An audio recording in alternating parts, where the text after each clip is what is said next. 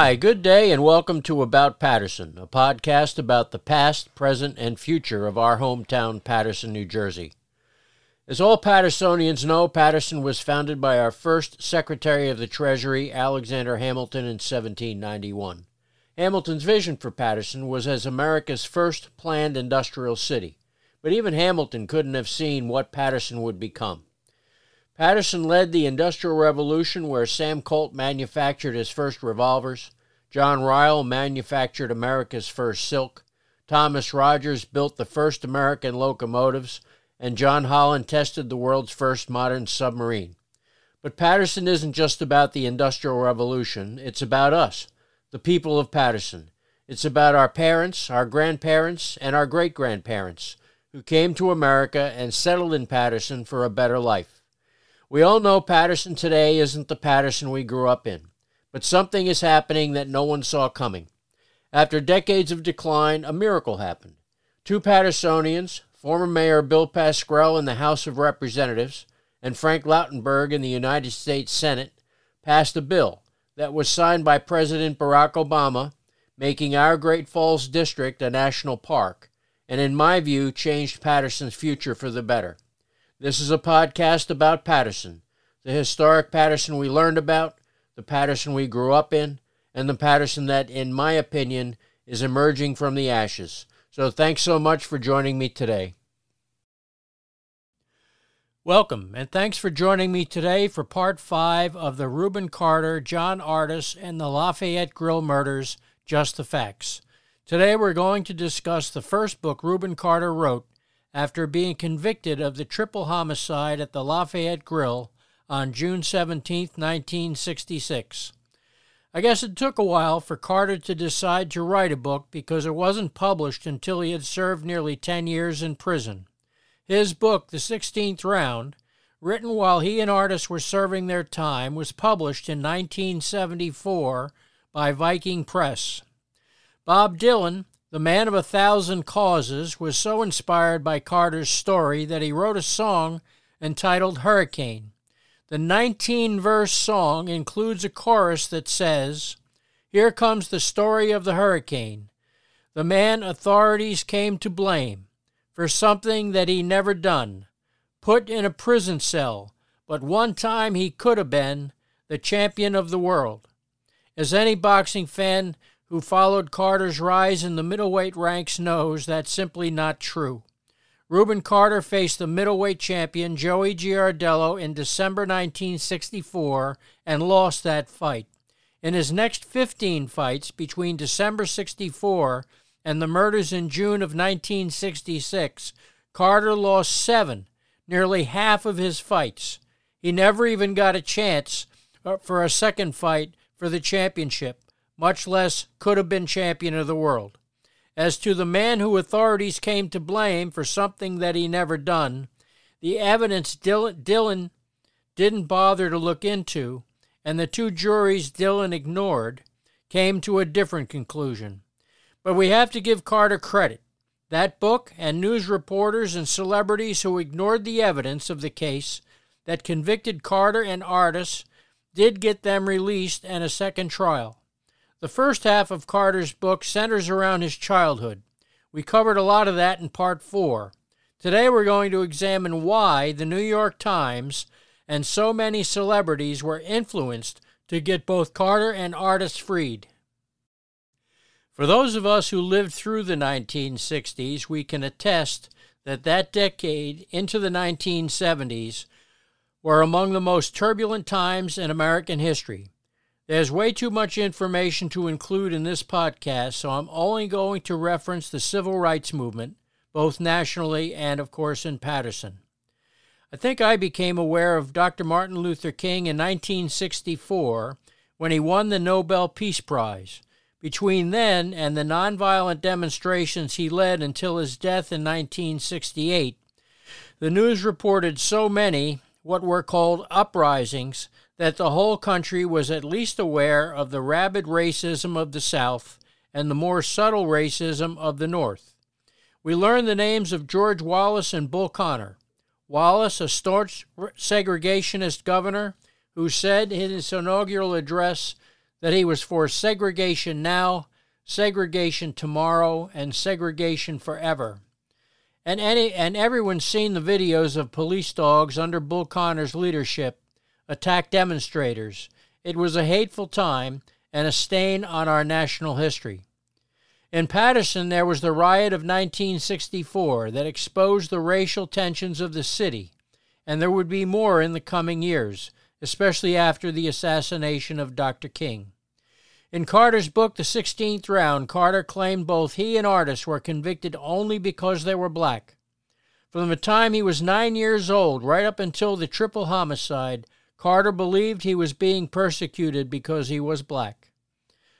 The whole theme of the book is racism, racism, racism. And of course, there was racism in Paterson, but the truth and the evidence is what convicted Carter and Artis twice. Carter wrote the 16th round with the help of Linda Yablonsky, who he credited as his editor. At the end of the 16th round, Carter wrote, Now the only chance I have is in appealing directly to you, the people, and showing you the wrongs that have yet to be righted, the injustice that has been done to me.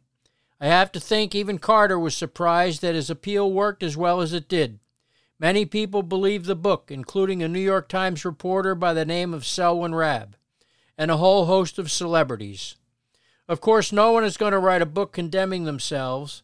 It was a book intended to persuade people of his innocence. Some of it is truth, but a lot of it is what became known as the Carter myth. And sadly, that myth was hammered home by the fictitious movie Hurricane, starting, starring Denzel Washington. The movie convinced moviegoers that the two men were wrongly convicted of a crime they didn't commit. Those myths were so strong that they appeared in both men's obituaries years later. Among the stories that Carter told in the 16th round were that he claimed to be a paratrooper who had earned his wings. This is false. He also claimed to be the Army's middleweight boxing champion, and this has been easily disproven. All in all, Carter's military career was a dismal failure, and he was dishonorably discharged in just 18 months. The truth is, he used the Army to hide from the police after escaping from prison. Probably the biggest lie is, of course, about race. His claim that he was involved in the civil rights movement is false.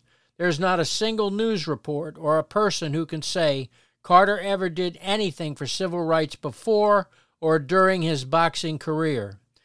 In the 16th round, Carter says he and Artis passed their lie detector test, quoting the examiner in his book.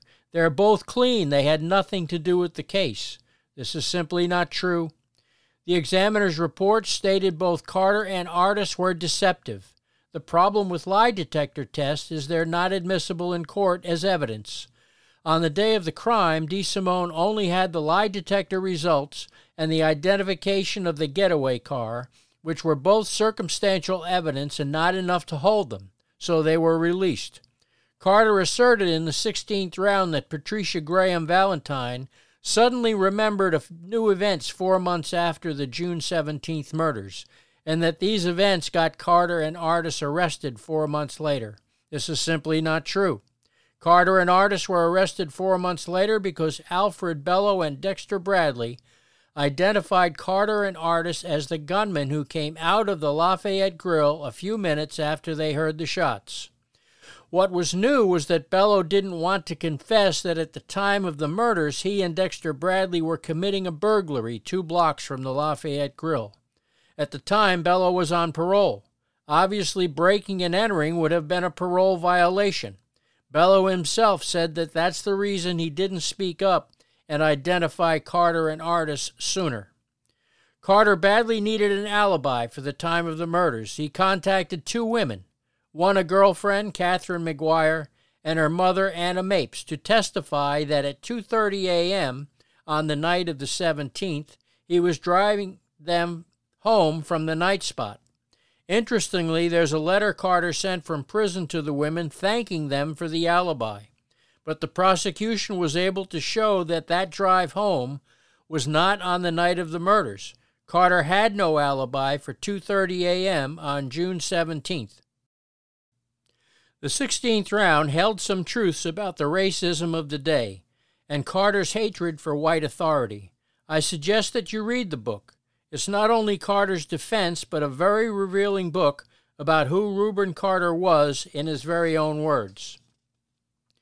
The book came out in 1974, published by Viking Press, a very prestigious publishing company.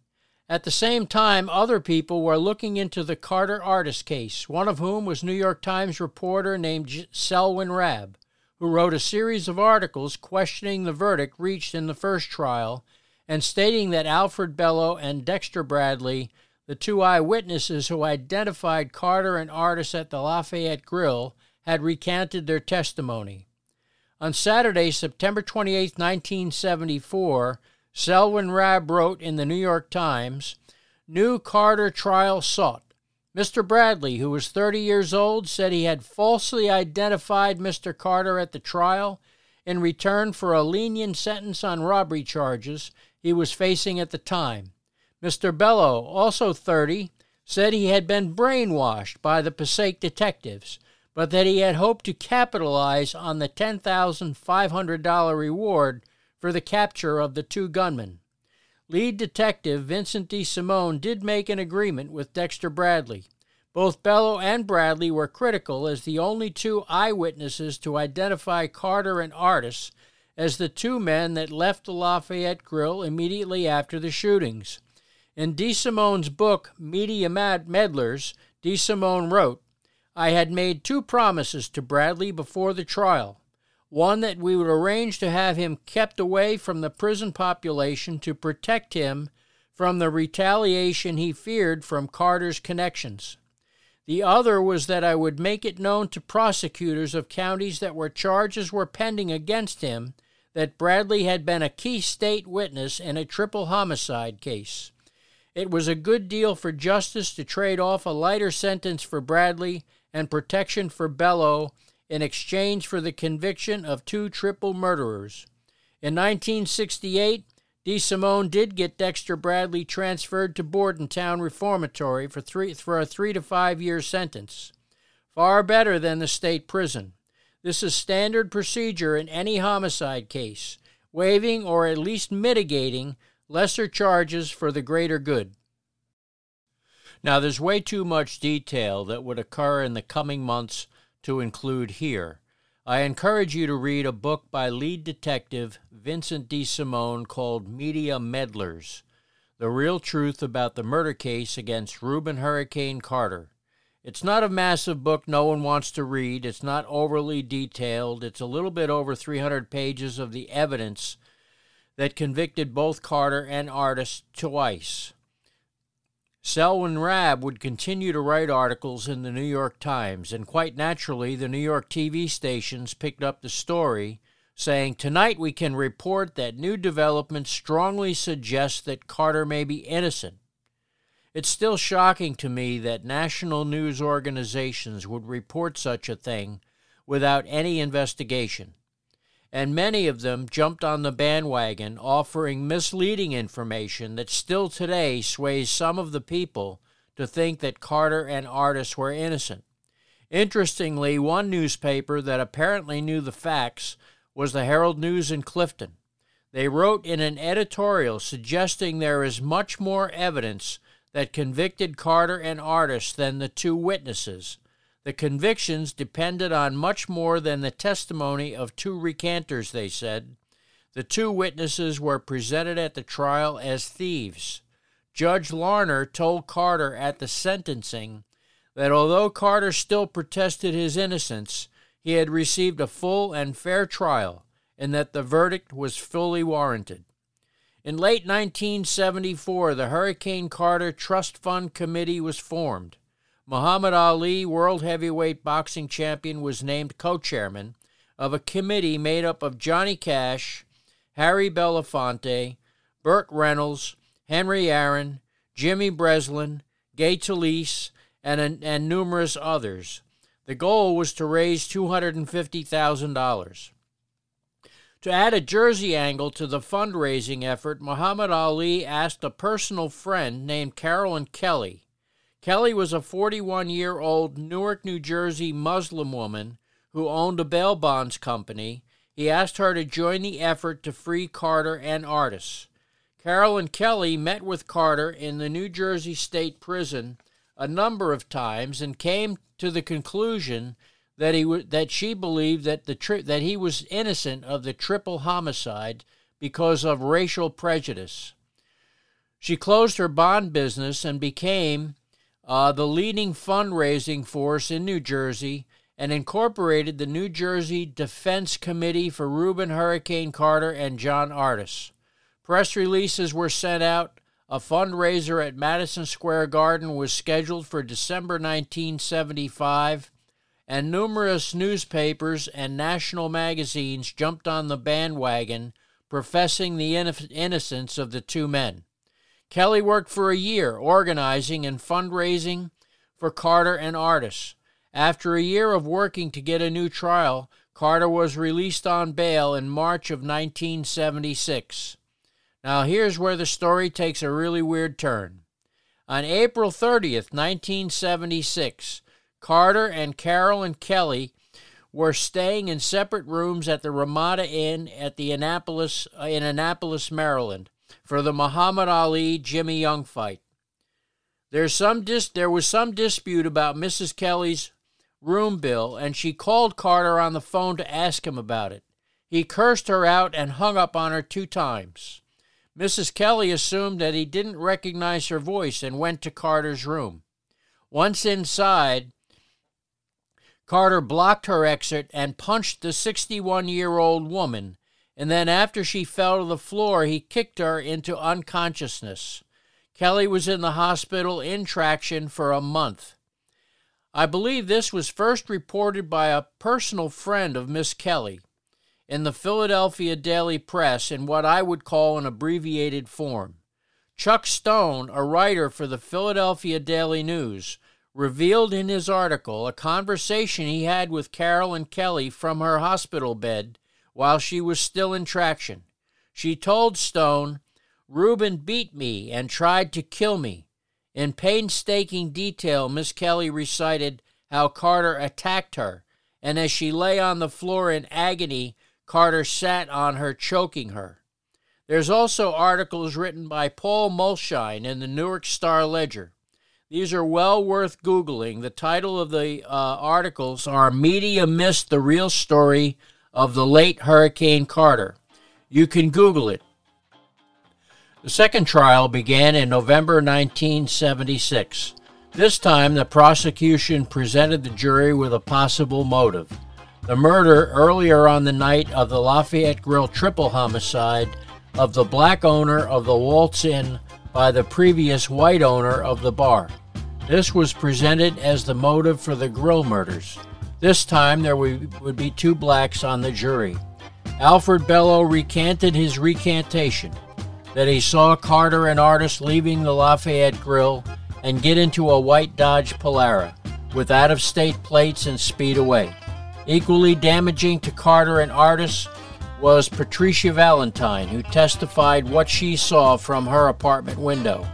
Once again, the jury found the two men guilty and they were returned to prison. Thanks for joining me today. I believe there will be just one final uh, podcast on Rubin Carter, John Artis, and the Lafayette Grill murders. This final podcast will be about the state of New Jersey deciding not to retry the case. Next week, I'm going to tell the story of the seven young men who recovered John Holland's first boat, what Patersonians call the Holland One, from the Passaic River mud in 1927. This is something my father witnessed when he was just eight years old, and is one of those stories that sparked my passion for Paterson history, and many years later, these podcasts. Thanks again for joining me. See you next week.